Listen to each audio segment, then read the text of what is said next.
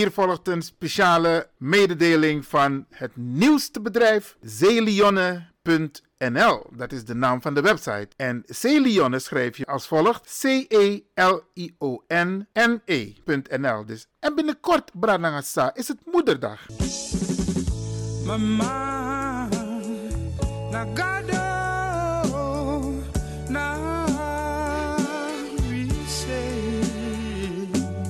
Celion heeft speciale producten ontwikkeld om de moeders te verwennen. Nou, 15% korting krijg je op de producten. Zijden kussenslopen. Huh. Dus tepoti edita pas kussensloop. Dat je sweetie dat je vergiet alles Haargroeiolie. Wa losser nang uma effetti langa san. Die de wiri ne egrobong. Bestel die haargroeiolie bij Celionne. Zijde zacht en glanzend haar. Welke vrouw wil dat niet? 9 mei en dan is het moederdag. En u kunt moeder een origineel moederdag cadeau geven. En Celion die helpt jou om dat speciale gevoel over te brengen. Verras je moeder, je schoonmoeder of oma, je vrouw, ja. Een tip, laat jouw persoonlijke boodschap door ons op de A Gift for You kaart stempelen. En dan krijgt u ook nog 15% korting. Celione gelooft dat veel dat de mens nodig heeft te vinden is in de natuur. En dit zijn natuurlijke producten die aangeboden worden. Verras mama, nou wacht niet op het laatste moment. Bestel nu een moederdag cadeau, een mama cadeau, een vriendin cadeau, een oma cadeau. En doe dat bij celionne.nl. Of verras mama met moederdag en bestel een leuk cadeau die op deze dag in het zonnetje gezet moet worden. Oké, succes met Moederdag. Celion.nl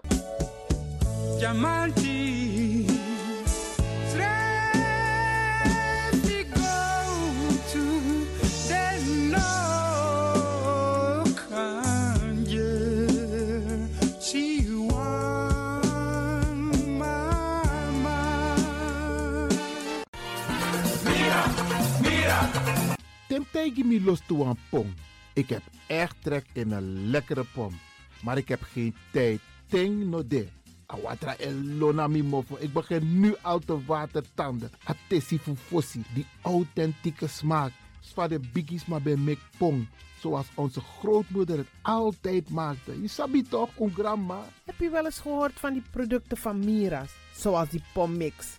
Met die pommix van Mira's heb je in een handomdraai je authentieke pom naar een fufosi. Hoe dan? In die pommix van Mira zitten alle natuurlijke basisingrediënten die je nodig hebt voor het maken van een vegapom. Maar je kan making ook doen naar meti? Natuurlijk. Gimtori. Alles wat je wilt toevoegen van jezelf, alasansa je pot voor je srefi, is mogelijk. Ook verkrijgbaar Mira's diverse smaken Surinaamse stroop zoals gember, marcousa, cola, kersen en ananas. De pommix en al deze producten zijn te verkrijgen bij Supertoco Amsterdamse Poort, Supertoco Amsterdamse Rijgersbos, Oriental in Duivendrecht, Suribazaar in Soetermeer, Dennis op de Markt van Osdorpplein, Sierplein en Plein 4045. Miras, dat naman.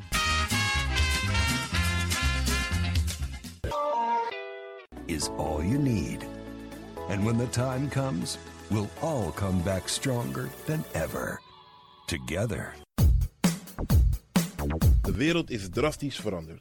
Per 1 juni 2020 is het in Nederland verplicht dat iedereen ouder dan 13 jaar een mondkapje op moet hebben tijdens het reizen met het openbaar vervoer.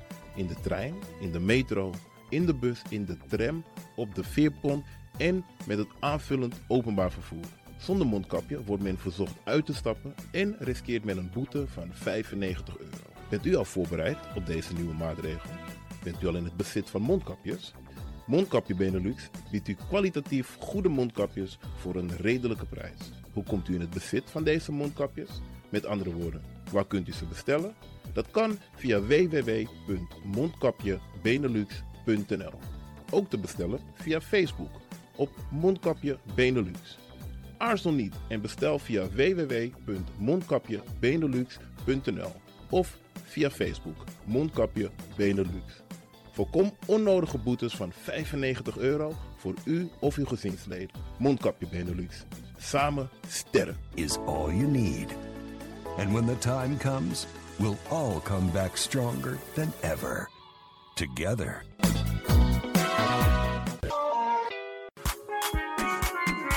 Mijn naam je weet wel.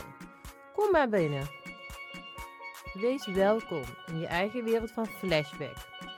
Een programma van DJ X-Don via Radio De Leon. Waarbij wij teruggaan in de tijd met muziek nog. Deelname als lid simpel. Schrijf je gewoon in en doe mee. Met vermelding van jouw naam en e-mailadres nog. Jouw maandelijkse bijdrage is 2,50 euro. Onder vermelding van de Sound Flashback. E-mail dj.axelmusic.gmail.com Nu komt ie nog.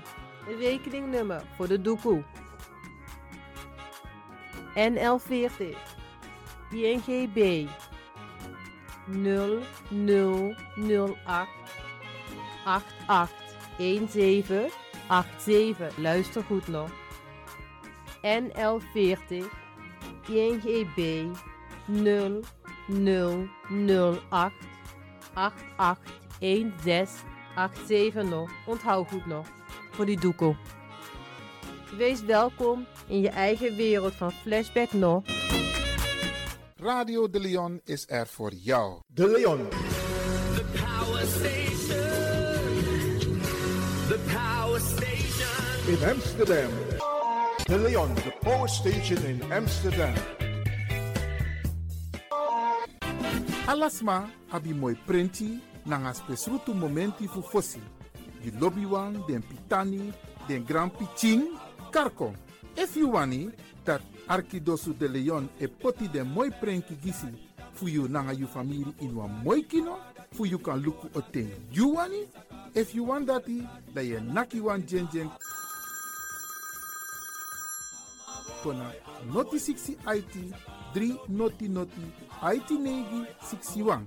Da Arkidosu de Leon is Setchukong. Utori.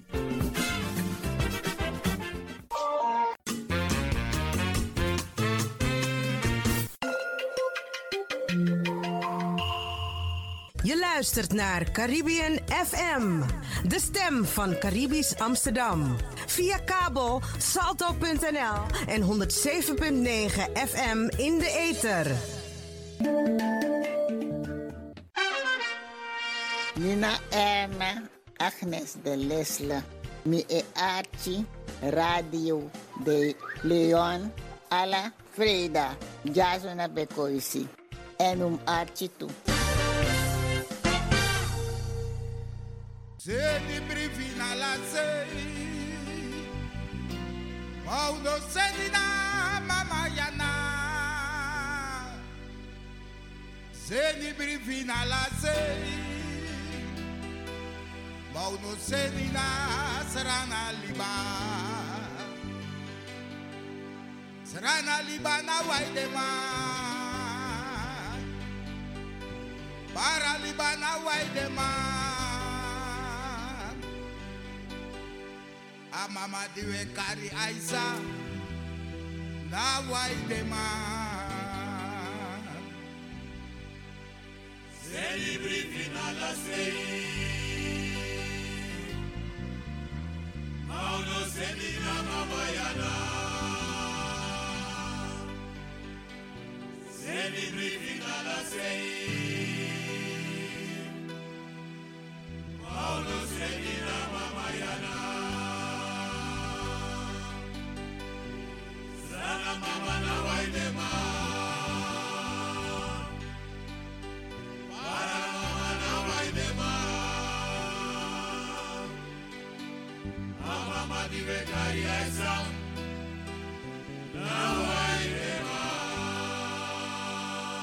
Mama pichi kombe di yo yo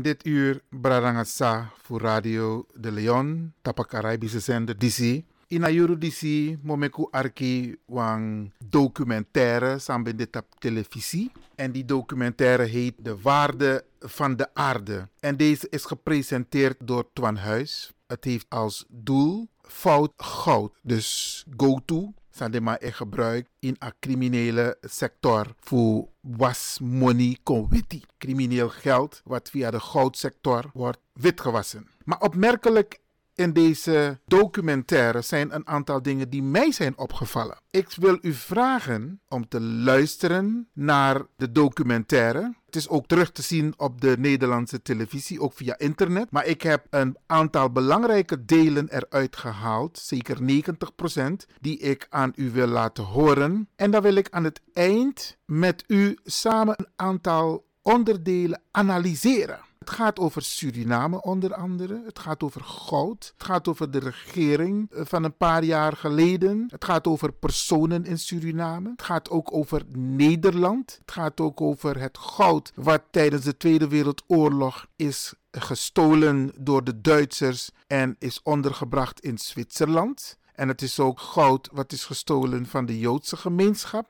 Opvallend is ook, maar daar ga ik straks met u over hebben, is Agotu Fusranang. Daar wil ik het met u over hebben. Utek Yesi Arki, van Amang Char in programma. Ik kan u nu alvast zeggen, ik geef hem een compliment daar waar het gaat om het milieu. De ontdekkingen als het gaat om het milieu. Maar ik geef hem een dikke onvoldoende als het gaat om manipulatie met zijn programma als het gaat om Suriname en Surinamers. Ik vraag me af met welk doel hij dit programma heeft gemaakt. Want het is tweedelig. Kotek Yesi Arki. En dan zal ik aan het eind mijn persoonlijke commentaar geven van mi en luku a programma disi. Amantja komt op Nederlandse televisie. En het is ook in Suriname bekeken. Utek Yesi Arki. Mijn zoektocht begint bij het goud van ons allemaal. Het goud in de kluizen van de Nederlandse Bank. We hebben een afspraak met eh, Klaas Knot, de president van de Nederlandse Bank. En met hem spreken we over een onderwerp investering, een belegging. En goud is natuurlijk de kurk waarop het financiële stelsel drijft. In deze aflevering onderzoek ik hoe goudhandel en criminaliteit met elkaar verweven zijn. Hoe de jacht op goud leidt tot de vernietiging van het milieu. Het gaat om zwaar gif. Een paar druppels zijn al eh, dodelijk. De onderzoekers noemen Suriname ook een criminalized state. Goud is, uh, goud is geld. Goud is het uh, betaalmiddel van God. Hè? In de serie Waarde van de Aarde duik ik in de wereld die schuilgaat achter onze grondstoffen. Wie verdient eraan? En wie betaalt de prijs?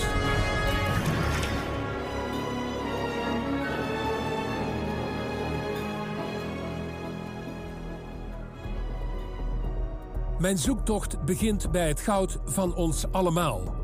Het goud in de kluizen van de Nederlandse Bank. We hebben een afspraak met eh, Klaas Knot, de president van de Nederlandse Bank. En met hem spreken we over een onderwerp waar hij niet veel over praat. De goudvoorraad van Nederland. Hoeveel hebben we?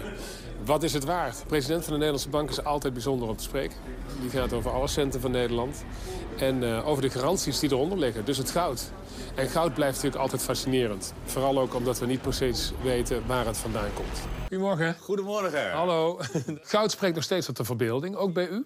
Ja, absoluut. En het spreekt niet alleen tot de verbeelding. Het is ook nog steeds een vertrouwensanker voor ons. En daarom houden wij ook vast aan de voorraad goud uh, die we hebben. Koopt de Nederlandse bank nog wel eens goud? Nee, we hebben sinds 2008 geen enkele transactie meer gedaan. En vandaag de dag hebben we nog 612 uh, ton goud. En dat hebben we eigenlijk al sinds 2008.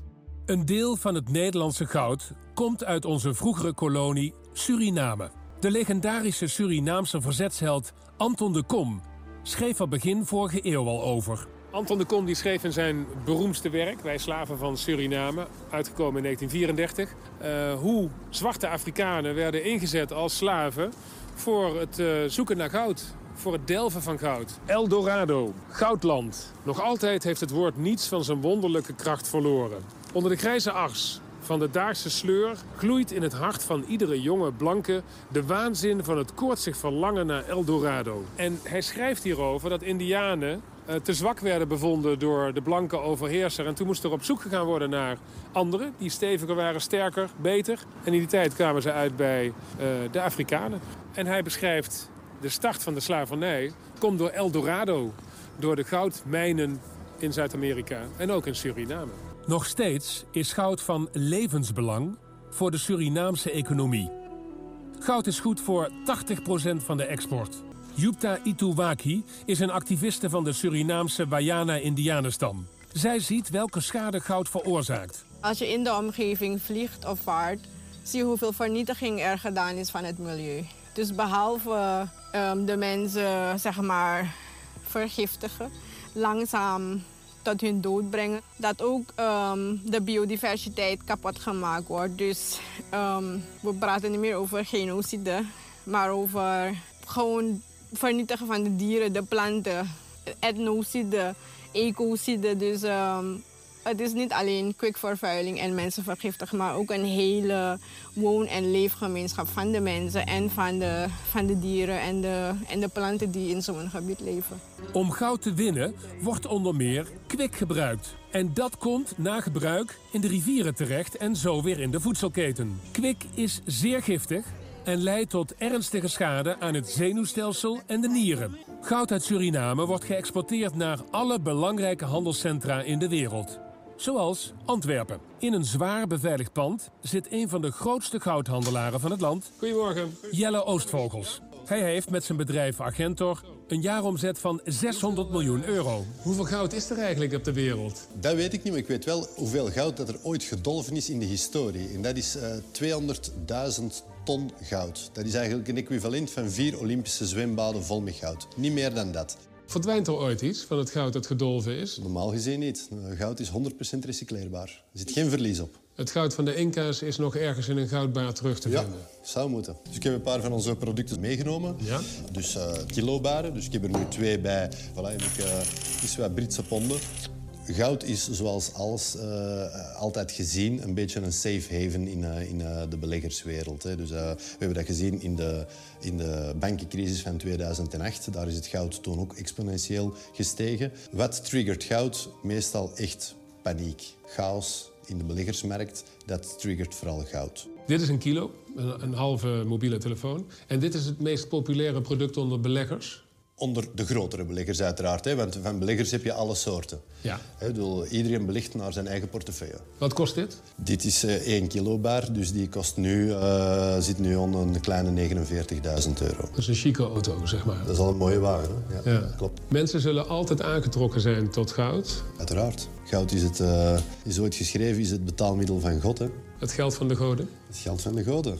Goud is doorheen de historie altijd het betaalmiddel geweest. Nu de andere kant. Hoe weet u dat deze kilo goud op een correcte manier gemijnd is? Voor ons is dat redelijk simpel, hè, omdat we alle producten dat we aanbieden eh, LBMA-producten zijn. Dus de, bij de Londen, dat zijn de raffinaderijen dat dat produceren die bij de London Bullion Market Association horen. De London Bullion Market, zegt u, 100% betrouwbaar. Kan geen, geen spel tussenkomen. Ja. Waarom wilt u dat eigenlijk? Wat kan het u schelen waar dat goud vandaan komt? Ja, ik denk toch wel dat het toch wel belangrijk is hè, dat je toch wel een beetje ethisch eh, verantwoord eh, omgaat met je eigen firma en ook hoe dat de wereld, eh, hoe dat de wereld draait. Welke landen zegt u van, daar wil ik niks mee te maken hebben, dat, is, dat deugt niet?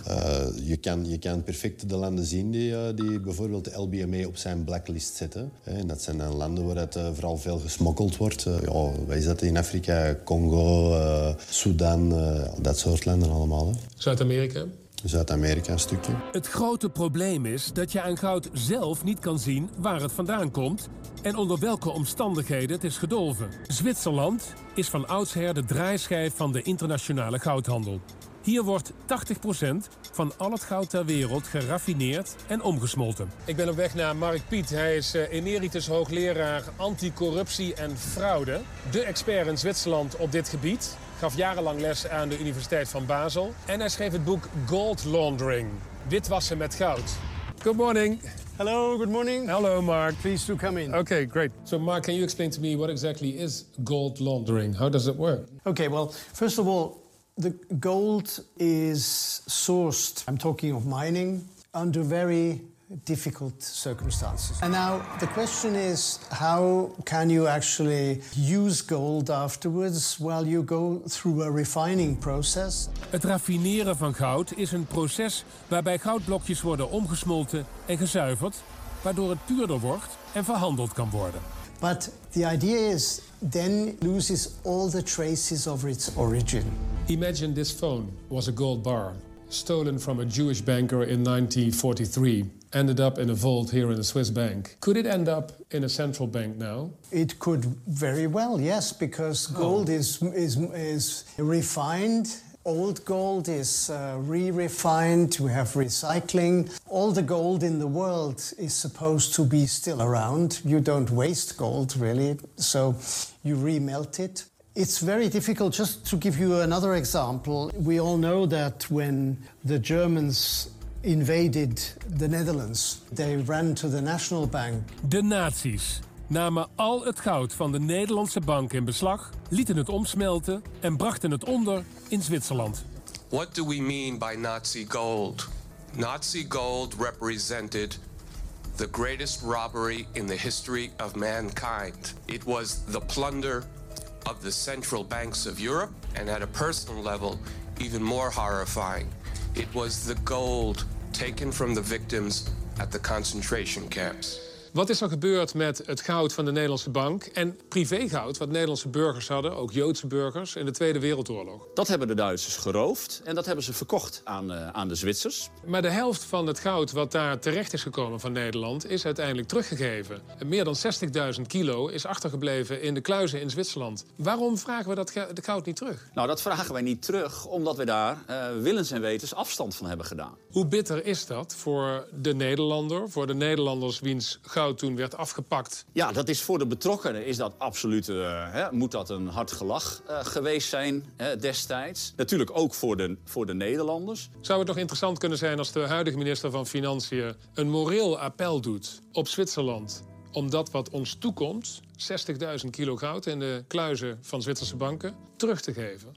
Nou, ik denk dat dit soort appels er wel geweest zijn uh, in het uh, verleden. En kijk, uiteindelijk moet hij dat aan de minister van Financiën voorleggen of hij dat uh, zou willen doen. We hebben daar afstand van genomen. En ik denk, hè, ik beschouw zelf deze issue als begraven op dit moment. Daarmee is er gewoon een punt achter gezet. Het geroofde Nederlandse goud door de nazi's ligt dus nog altijd in de Zwitserse kluizen en we zien het nooit meer terug. Zodra goud omgesmolten is, zijn de herkomst en de rechtmatige eigenaar niet meer te achterhalen. Ik ga bellen met, uh, met Nina, met Nina Jurna, correspondente in uh, Suriname. Zij gaat voor ons op pad. Hallo Nina. Hi Twan, hallo. Waar ben jij op dit moment? Nou, ik sta nu uh, op het vliegveld uh, Zorg en Hoop, een lokaal uh, vliegveld hier in Paramaribo. En we gaan zo meteen naar het binnenland, naar een plek waar echt volop aan goudwinning wordt gedaan. Weet je wie het in handen heeft, de licenties van de, de mijnen, de goudmijnen? Nou ja, het zijn Surinamers. Er werken vaak Brazilianen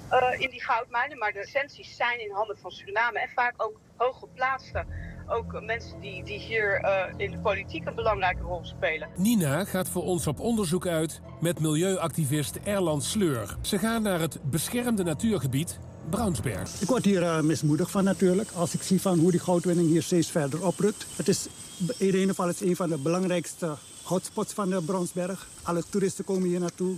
Braunsberg zou een vrij haven voor de dieren moeten zijn. Het zou ook gekoesterd moeten worden vanwege die belangrijke bossen die we hier hebben. Dus het, het doet pijn als ik zie van hoe dit vernietigd wordt. We staan midden in het natuurpark Bronsberg. Tegelijkertijd staan we ook in een van de grootste goudmijnen hier. Dit loopt kilometers door. Het gaat om de hoek daar verder. Het is gigantisch. Je hoort die zware machine daar bulderen. Je hoort het door het hele park, want het is bergachtig gebied. Echo's, hier zijn ze die berg verder aan het afgraven. Die bomen worden meegetrokken, het hele bos wordt meegetrokken. Een gebied waar we eigenlijk wat we wettelijk ingesteld hebben om de dieren te beschermen, de bossen te beschermen, de natuur te beschermen. En dit gaat maar door. Ik kan me niet voorstellen dat dit maar door blijft gaan. En het is gewoon een schande voor de mensheid. Het is een schande voor Suriname dat dit nog steeds doorgaat. Dat de goudsector zo ongecontroleerd zijn gang kan gaan, komt door de nauwe banden met de politiek. Ik zoek in stukken van het Surinaams parlement. Dit is een opmerkelijke brief van president Bouterse toen de tijd, op 7 juni 2013, toen hij nog president was. In deze brief maakt hij bekend welke Surinamers en welke bedrijven een goudconcessie hebben. Dus een stuk land waarop je mag gaan zoeken naar goud. En uit die lijst blijkt klip en klaar dat de politiek en het bedrijfsleven in Suriname totaal met elkaar verweven zijn. Vrienden van Bouterse, zakenrelaties, uh, mensen uit zijn partij... tot aan zijn advocaat aan toe, die heeft, hem heeft bijgestaan bij de decembermoordenzaak... Erwin Kanhai, dat die allemaal concessies hebben gekregen of verworven... om naar goud te zoeken in Suriname. Zo'n 30 tot 40.000 goudzoekers, vooral Surinamers en Brazilianen, werken in het binnenland in de illegale goudwinning. We gaan met Erland Sleur naar zo'n illegale mijn. Ja, daar zien we de plekken waar duidelijk met chemicaliën wordt gewerkt. Normaal werkt men hier uh, met kwik, maar deze sites zijn herkenbaar nu. Omdat ze noemen, ja, ze noemen het heap leaching. Dus ze brengen die, dat erts op een uh, berg. Daaronder hebben ze eerst een uh, plastic zeil gezet. En daarna gaan ze die erts die ze daarop hebben gezet, uh, die gaan ze dan met chemicaliën doordrenken. En die chemicaliën blijkt dus cyanide te zijn. Men, men zegt dat het om milieuvriendelijke stoffen gaat, maar buitenlands onderzoek heeft al duidelijk aangetoond dat er cyanide in zit. Dus het gaat om zwaar gif.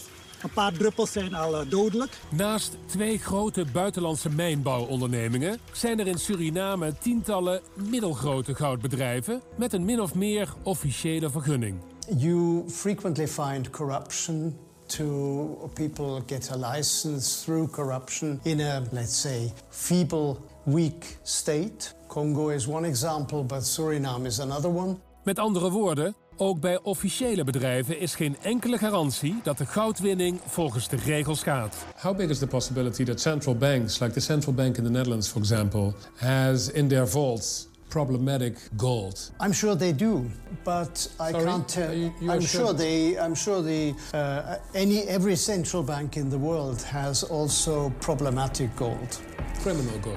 criminal gold. Yes. Wat weet u van de herkomst van het Nederlandse goud? Waar komt het vandaan? Dat is een goede vraag. Daar weet ik eigenlijk... Kijk, het goud wordt wel geadministreerd. Dus elke baar heeft een nummer en, en bepaalde echtheidskenmerken, eh, et cetera. Dus er zal ook wel ergens een goudboekhouding ooit zijn... Hè, van waar komt het mondiaal vandaan. Ik ken op dit moment alleen onze eigen boekhouding... met de serienummers, eh, de, de kenmerken, het goudgehalte en dat soort dingen. Ik denk niet dat wij dat in onze administratie kunnen nakijken. De Nederlandse bank weet dus niets over de herkomst van ons goud. Zelfs als de eigen administratie klopt, is er geen enkele zekerheid over de herkomst en kan het dus gaan om fout goud. Neem opnieuw Suriname, waar volgens schattingen meer dan de helft van het goud illegaal is. My difficulty is the following. It is usually um, a refinery would be nervous to take mm, uh, gold directly from Suriname. But there is a UAE based uh, refinery complex called Kalotti, and they have built a domestic refinery in Suriname. What comes out of it is stamped Kalotti. Kalotti uit Dubai is de spil in de Surinaamse goudsector. Via hun vestiging, iets buiten Paramaribo, waar het ruwe goud wordt omgesmolten en geraffineerd, gaat het vervolgens de hele wereld over. Carlotti takes what he, what he can, and my problem is that it has close ties to at least one refinery in Switzerland. Basically, the gold that this refinery receives is already refined. They deny that they've been taking the gold. And if you would say their name, they would sue you immediately, or they would come after you? I, I'm pretty sure, yeah. 25 years ago, we started a business uh, between me and my uncle. Actually, we have some contracts between, uh, between us and some governments in South uh, America, uh, Suriname, for example, and they have mining, and they, we are importing the gold from, from this mining from Suriname. Now, what happens is they take the Calotti gold, re refines, and stamp Swiss gold on it. And so the banks then receive Swiss gold because no bank would take Swi- uh, Calotti gold. So that's the laundering process that you are describing. Exactly. And then the Dutch central bank, for example, could buy the, the gold from a Swiss company. Yes. And nobody knows where it came from. No, absolutely. It has no way of. Um, they would probably ask, and they said, "Well, we've traced and we know everything, and we." It's from all Switzerland, it's good. It's all clean, yeah. Clean. Goud wordt dus twee keer omgesmolten en verwerkt. Eerst bij Calotti in Paramaribo en vervolgens in Zwitserland. In 2015 opende Calotti in Suriname een van de grootste goudraffinaderijen van Latijns-Amerika. Althans, op papier. Calotti is omstreden en vaker beschuldigd van witwassen en corruptie. Een paar jaar geleden is Calotti daarom uit het belangrijkste handelscentrum voor goud gezet, de London Bullion Market. De verwevenheid van de goudsector met politieke en criminele netwerken onder de regering van Bouterse is al langer een grote bron van zorg in Washington. Ik spreek af met oud-journalist van de Washington Post, Douglas Farah. Hij is onderzoeker en consultant en werkt bij een denktank. En hij weet alles van hoe je goud gebruikt om crimineel geld wit te wassen. Hij is in Suriname geweest, heeft daar onderzoek gedaan. En dat onderzoek, in opdracht van de Amerikaanse inlichtingendiensten, bracht hem op het spoor van Calotti. What did you find out in Suriname? How does it work there? Well, essentially, Kaladi announced that it was going to build the largest gold refinery in the Western Hemisphere in Suriname, which is completely irrational, economically irrational.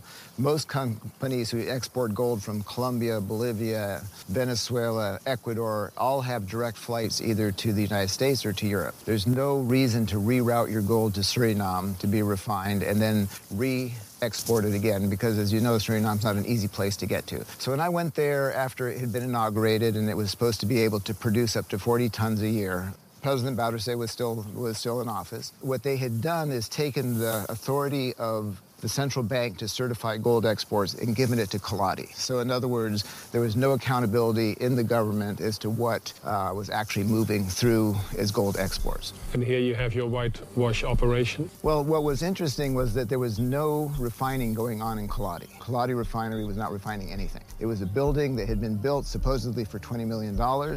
When I visited it several times, it was an empty building with no smoke, no, no refining going on at all. empty parking lot, nothing. If you wanted to get your gold certified for export, you had to call someone, they had to come open the refinery, and then they charged you as if they had refined your gold and the gold went out. So what this meant was that people who were interested in exporting gold without tracing it to Venezuela, which has sanctions, or to the FARC, which has sanctions, or almost any place else, could go to the Kaladi Suriname Mint House, get their gold declared as being Surinamese in origin, and then exporting it.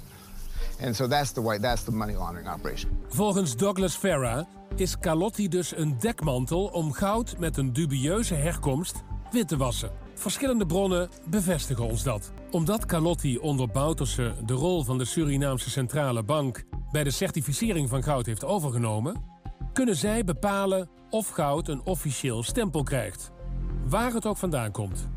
En zo kan het dat er meer goud uit Suriname wordt geëxporteerd dan er uit de bodem wordt gehaald. Ook Danny Letchmon, directeur van een kennisinstituut in Suriname, weet van de praktijken van Calotti. Ja, Calotti is een, eh, een aantal jaren geleden met veel fanfare ehm, geopend. Maar verder is daar heel weinig bekend over. Wat er wel is gaan gebeuren is dat Calotti, die dus normaliter goud zou moeten ontvangen en dat zou moeten raffineren om dan vervolgens te exporteren, dat ze gewoon op hun, op hun balance sheet dat ze opschrijven dat ze zoveel goud hebben geëxporteerd. En dat dan een heleboel hoeveelheden vreemde valuta het land worden binnengebracht, afkomstig uit de illegale sector. En zo wordt dat geld eigenlijk witgewassen. Mensen in de buurt zeggen dat er geen activiteiten zijn. Helemaal geen activiteiten. Wat je wel hebt is dat om de zoveel dagen komt er een grote zwarte SUV daar stoppen. Een aantal witte mannen uh, die stappen eruit, maar that's about it. So when we started identifying Kaladi as the end product with all of its legal issues and its ties to uh, money laundering organizations and the ties of Bouterse to cocaine trafficking and the total lack of accountability for how that gold moved through Kaladi Mint House in, uh, in Suriname, that's when we began to believe we were seeing a significant money laundering operation. Did you have factual proof that President Bouterse set up this system to enrich himself for the coke money? We had evidence that he owned part of the Kaladi Suriname Mint House, that the government owned 30% of the Kaladi Suriname Mint House. The Brazilians were, are investigating, the Colombians are investigating. Uh, the U.S. carried out a big investigation on Kaladi. So I think at the end of the day, Yes, we were right. Tijdens de vorige regering was het overduidelijk dat er uh, ongebreideld veel concessies werden uitgegeven. Um, en geen kleine concessies. Je praat over grote concessies van, van 85.000, 100.000 hectare. Vandaag is weer bewezen dat on ondanks onze kleine, kleinschalige en moeilijk voortsukkelende economie... we een gigant van wereldklasse hebben kunnen aantrekken. En dat is toch wel tekenend geweest van, van twee regeringen Bouterse. En dat is dat er toch wel een groep was rondom de top. Niet eens zozeer de ministers, maar echt rondom de heer Bouterse en zijn adviseurs en familie en vrienden. Die een steeds grotere, grotere vinger in de pap wilden hebben als het ging om alles wat met de kleinschalige goudwinning te maken had. Die hele interconnectie tussen het ontvangen van de illegale dollars en euro's en die link leggen met Calotti, dat gebeurt allemaal in de hoogste regeringskringen. Ja, toch heel erg opvallend op die lijst van uh, namen van bedrijven en personen die een goudconcessie hebben, dus zoeken naar goud, is natuurlijk de naam van Ronnie Brunswijk, tegenwoordig de vicepresident van het land. Dat de heer Ronnie Brunswijk bij enkele kandidaatstelling verkozen is tot vicepresident van de Republiek Suriname. Oud-rebellenleider, oud-lijfwacht van uh, Desi Bouterse. Uh, natuurlijk ooit gezworen vijand van Bouterse. Hij komt maar liefst zeven keer voor met goudconcessies op de lijst van Bouterse. Hij heeft een vermogen verdiend met goud. Dat blijkt uit alles hier. En het is interessant en saillant omdat uh, Ronnie Brunswijk natuurlijk veroordeeld is in 1999 door de rechter in Haarlem voor cocaïnehandel. In een documentaire van Vice laat Ronnie Brunswijk trots zijn goudmijnen zien. Ik ben een, een Surinaams kind en ik hou van mijn land en dat is het. Je, wanneer je goud zit en je veel goud vindt, dan eigenlijk raak je verslaafd in goud. Dus uh, dat is een probleem. En hoe belangrijk is het voor u, goud? Goud is de inkomsten van mij toch? Ik heb geen andere inkomsten. Business. En, maar heeft u ook echt een passie ervoor? Goud is, uh, goud is geld. Inmiddels is Ronnie Brunswijk vicepresident en verantwoordelijk voor de ordening van de goudsector. En bent u zelf ook nog actief in de goudsector? Want u had ook, uh, of heeft goudmijn. Dat, ik weet niet wat de situatie nu is. Nou, natuurlijk, wanneer je president of vicepresident gaat worden, dan uh, kan je niet meer doen aan zulke activiteiten. Waardoor ik uh, over heeft gedragen aan mijn zoon, zonen. En dan, zij zijn nu bezig. Maar u heeft nog wel de be belangen in die sector.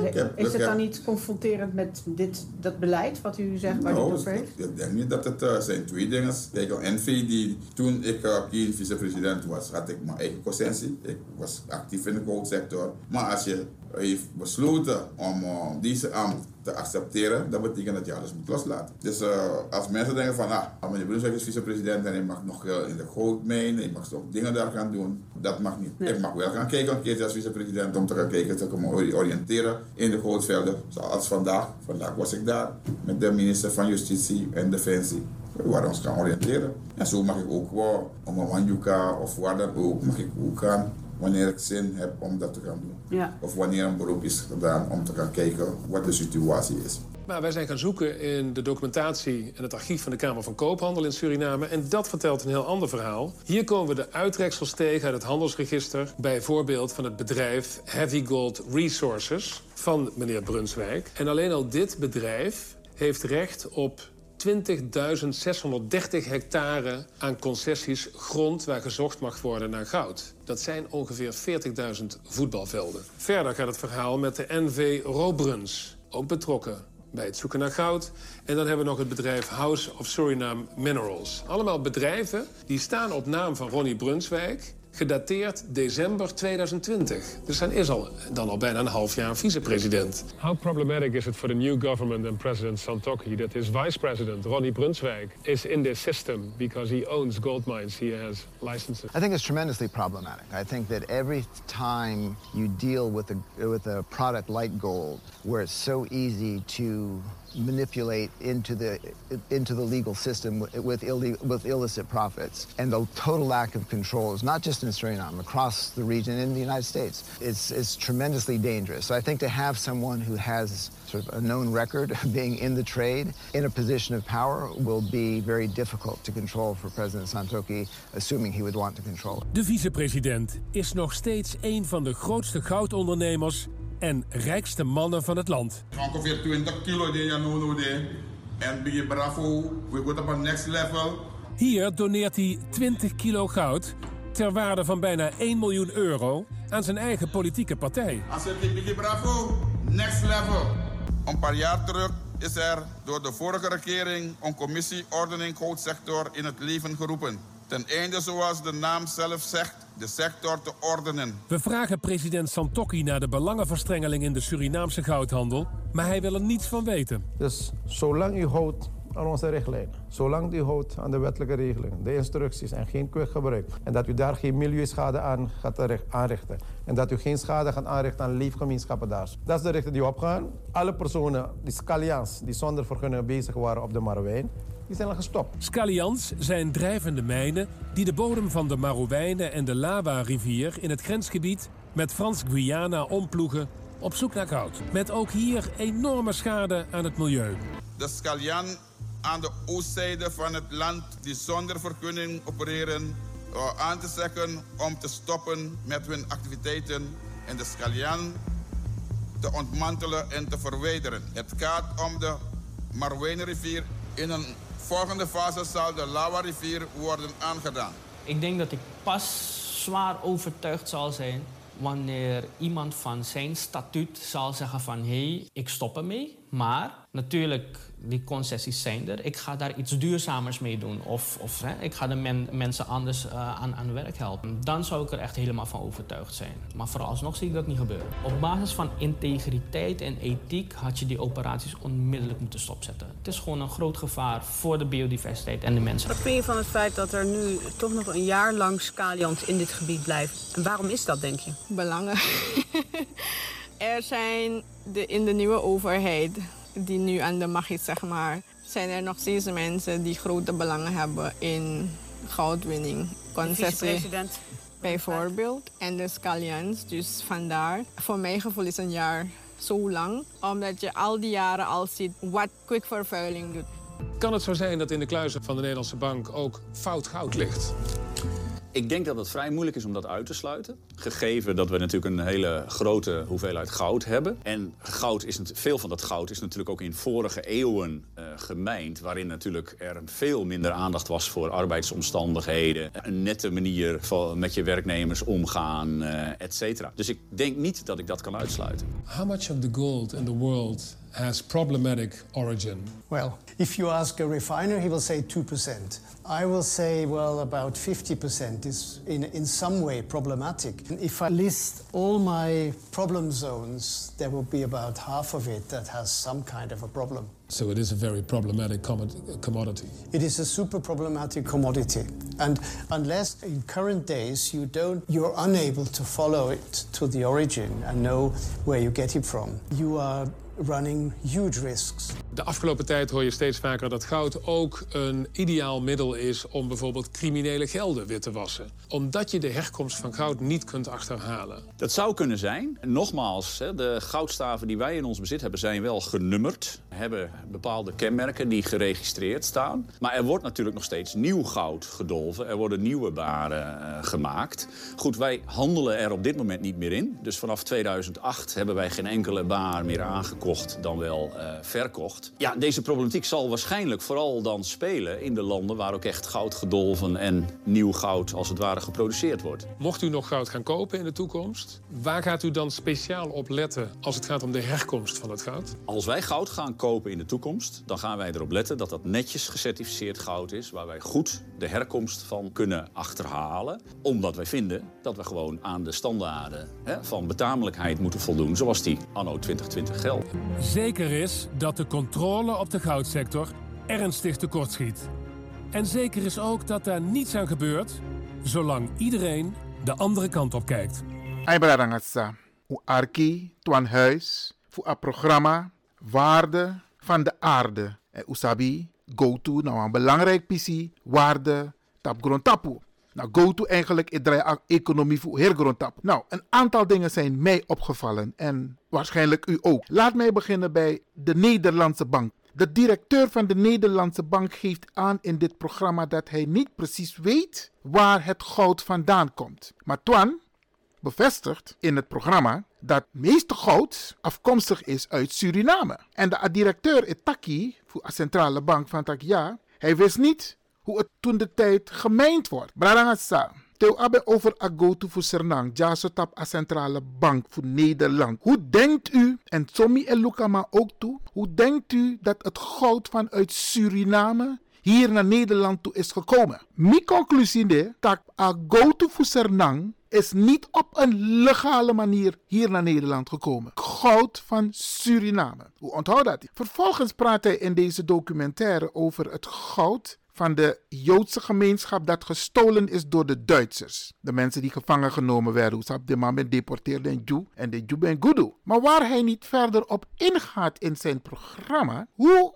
is de Joodse gemeenschap gekomen aan het goud? is een hele belangrijke. Van de man doe bij Absomen go to. Want go to no de in Holland. En we weten uit de Surinaamse geschiedenis dat de Joodse gemeenschap een hele belangrijke rol heeft gespeeld tijdens de koloniale periode. Waar ze heer en meester waren over de plantages. En dat vind ik jammer dat Twan, of misschien bewust, niet ingaat dat onderdeel. Hij geeft aan in het gesprek met de directeur van de Centrale Bank van Nederland: waarom is er geen moreel appel gedaan op Zwitserland om het goud van Nederland terug te krijgen? Hij zegt: eigenlijk zou de minister van Financiën dat appel moeten doen. Bradangasa, me arki bunsa de wetman die zegt taki. What about a go-to voor Sernang? Ama etaki, directeur voor de centrale bank. Dat want taki, Mi denki ook toe, en mi denki ook toe, Brarangatsa, dat if a minister voor Financiën voor Sernang no kan doen een moreel appel tap Nederland, want dat jaren zes, minus heb na 600 of 6000 ton, go to voor Sernang, de jazz tap a centrale bank,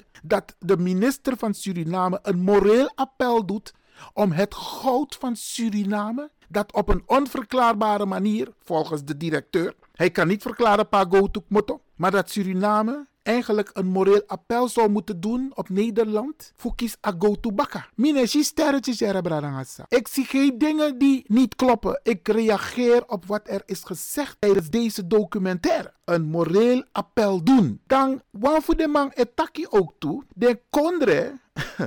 Want Antwerpen, hè. Usabitak Antwerpen, België. A kolonie, Congo, was van België. En ze hebben daar wrede dingen gedaan. Een koning voor België, nooit Gua Congo. Maar toch Amabetaki, no. Ik wil 300 handen per dag. Zo wreed man ben je. Wreed waren ze in de kolonie Congo, Bradangasta. Dan het passief voor Antwerpen. Etaki, den Kondresa is smokkel go to no no de na Congo, Sudan, Zuid-Amerika. Bradangasa. Wie hebben de lijnen tasan ego over de wereldeconomie? Ano manglik midanga jubradangasa. Het is Europa. Europa heeft de wereldeconomie. Europa heeft al die bronnen eigenlijk op een of andere manier in bezit. Telanga heeft die Dat is maar Congo naar foutgoud. Sudan naar foutgoud. Zuid-Amerika fout goud. U arki bong. Mo actie unu. Temo draya programma die baga dat. U arki bong sa de ma etaki. Europa heeft veel goud uit Afrika en uit Zuid-Amerika. En ze hebben het niet op een correcte manier naar Europa gehaald. Dat mikantegi unu bradangasa. Ga de geschiedenis na even over de koloniën nog steeds zijn er twaalf landen in Afrika waarvan hun centrale bank in Parijs is gevestigd. Vreemde valuta, go-to voor de twaalf kondreden in Parijs. Dat zijn dingen die we moeten weten. Dan plotseling een focus in een programma. Ik ga over Brunswijk, Bouterse, Isabi, dat denk ik bij mezelf. Dit is een kwestie van de huidige regering. Wij praten nu over foutgoud, wat op de centrale banken ligt in Europa. Wat er nu gebeurt in Suriname, want Dat is die manipulatie. Wat ik vind, wat Twan beoogt met zijn programma, is om de focus te leggen op Bouterse en Brunswijk, omdat zij te maken hebben met de goudconcessies. Ik ben geen NDP, ik ben geen ABOP. Ik kijk puur naar de opbouw van het programma dat is gepresenteerd op de Nederlandse televisie en met welk doel. Hij gaat niet in op natiegoud, goud van de Joden, goud in Zwitserland, goud van Suriname op de centrale bank. Hij gaat daar niet echt op in, maar hij gaat wel diep in op de kwestie Bouterse en Brunswijk. En dat vind ik dan tegenstrijdig in zijn programma. Isabi, wat ik wel goed vind, de milieuaspect, waar Erlen Sleur, dat is een milieuactivist in Suriname, die opkomt voor de gronden in Suriname, dat die niet begiftigd moeten worden of vervuild moeten worden met, met gif en dergelijke kwik en allerlei chemicaliën. Dat vind ik wel goed. Daar zou het programma eigenlijk over moeten gaan. Waarde van de aarde. Isabi, Agroonvoedselnang is heilig. En als je kwik gebruikt, dan komt het inderdaad in de wateren en in watra. De visie de, en we vangen de visie en we nyan de visie en te kwik. Maar met alle gevolgen van dien. Dus Bradangasa, ik heb er op een hele andere manier gekeken naar en geluisterd naar dit programma. En ik vind dat de Nederlandse journalisten, ze doen wel hun werk, maar ze hebben een doel. En Isabi, wij moeten ook leren om heel kritisch te kijken te de programma kom. En wat kunnen wij daaruit leren? Want de iluku van tak, e. So men go to ek moto uit Suriname. Tenanga.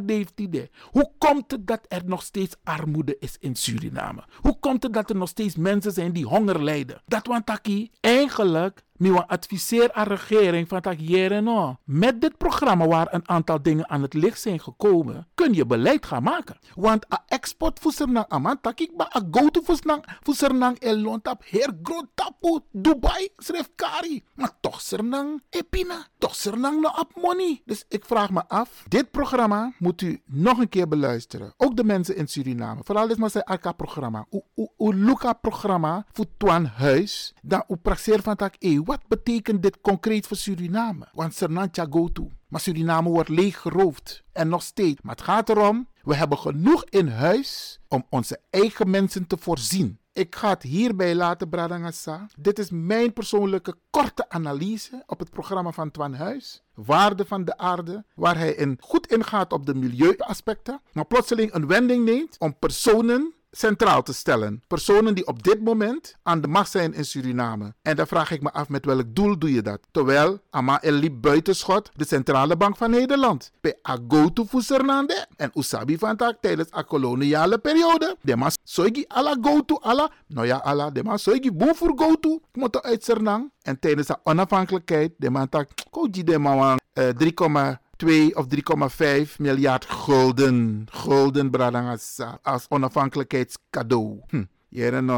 Ik geef dit mee aan u en ook aan de jongeren en ook aan de mensen in Suriname. We moeten ons kritischer opstellen ten opzichte van Nederland en het wordt tijd dat we dingen ook terug gaan eisen. Ik geef maar een voorbeeld. Het laatste voorbeeld, dat moet tapu. Mi gua Parijs. Bijna alles mijn gua Parijs. Ik ben maar Parijs. Moeten zeggen, luku wang van Parijs ziet eruit. Dat bepaalde prijs. Jullie moeten ook naar het museum gaan. De Louvre. Dan heb je een afdeling daar Egypte. Dat je acties van fa de kunst gudu voor Egypte. En is dat Egypte na blagama bij voor op Egypte in oosten voor Afrika. Alla den gudu. De man puruk uit Agrong. Chakona, Parijs. Dan vraag je af, hoe is dat mogelijk? En eigenlijk zou Egypte moeten zeggen. Sa purk motor uit de piramide, uit de woestijn, moeten terug naar Egypte. En dat is Europa. Europa heeft de hele wereld bijna leeggezogen. Alles is hier te krijgen. Alles, alles, alles. Maar hoe zijn ze aan die spullen gekomen? Bralangasa,